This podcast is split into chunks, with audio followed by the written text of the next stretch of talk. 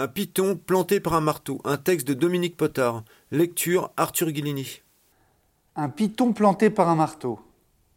En pleine campagne de préparation au concours de l'aspirant guide, Bébert et moi avions posé notre tente dans le cirque d'Archiane et, aux premières lueurs du jour, remonté Garrigue et Pierrier pour rejoindre le pilier Livanos. Trois longueurs plus tard, nous butions contre un mur lisse. Ici commençait la traversée. Bébert s'engagea à l'horizontale sur une petite vire à droite, puis disparut derrière le pilier. Vingt minutes plus tard, la corde se tendit. C'était à mon tour. Je suivis la vire qui allait se rétrécissant, d'abord debout, puis sur le bout des semelles, collé à la paroi, jusqu'à me rendre à l'évidence. Il fallait changer de stratégie. Me contorsionnant contre le rocher, j'entrepris alors de remplacer mes pieds par mes mains. Exercice désagréable, d'autant plus désagréable que la corde me tirait vers le bas.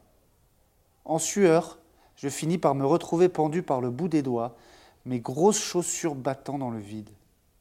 Du mou, bordel Invocation emportée par le vent. Et là, d'un coup d'œil désespéré, je réalisais la situation. Avant de remonter vers le haut, la corde passait dans un piton un bon mètre plus bas.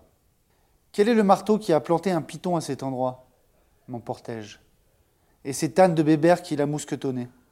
Une équidée qui commençait à s'impatienter et tirer sur la corde comme un forcené. Ah J'avais tout lâché. La paroi défila devant mes yeux à vitesse exceptionnelle avant qu'un choc violent ne me cisaille les côtes. Lentement, je tentai de reprendre mes esprits. Puis, m'aidant de la corde, je finis par rejoindre le piton, une cornière estampillée de deux lettres G, L. Bien des années plus tard, je fis la connaissance de Georges Livanos, à la buvette du salon du livre de Passy. Après quelques bières, je lui racontai cette anecdote. Ah, Archiane, dit-il. En tirant sur sa gitane maïs, je me souviens d'un bar où ils avaient un petit rosé de pays du velours. Sonia, son épouse, nous avait alors rejoints.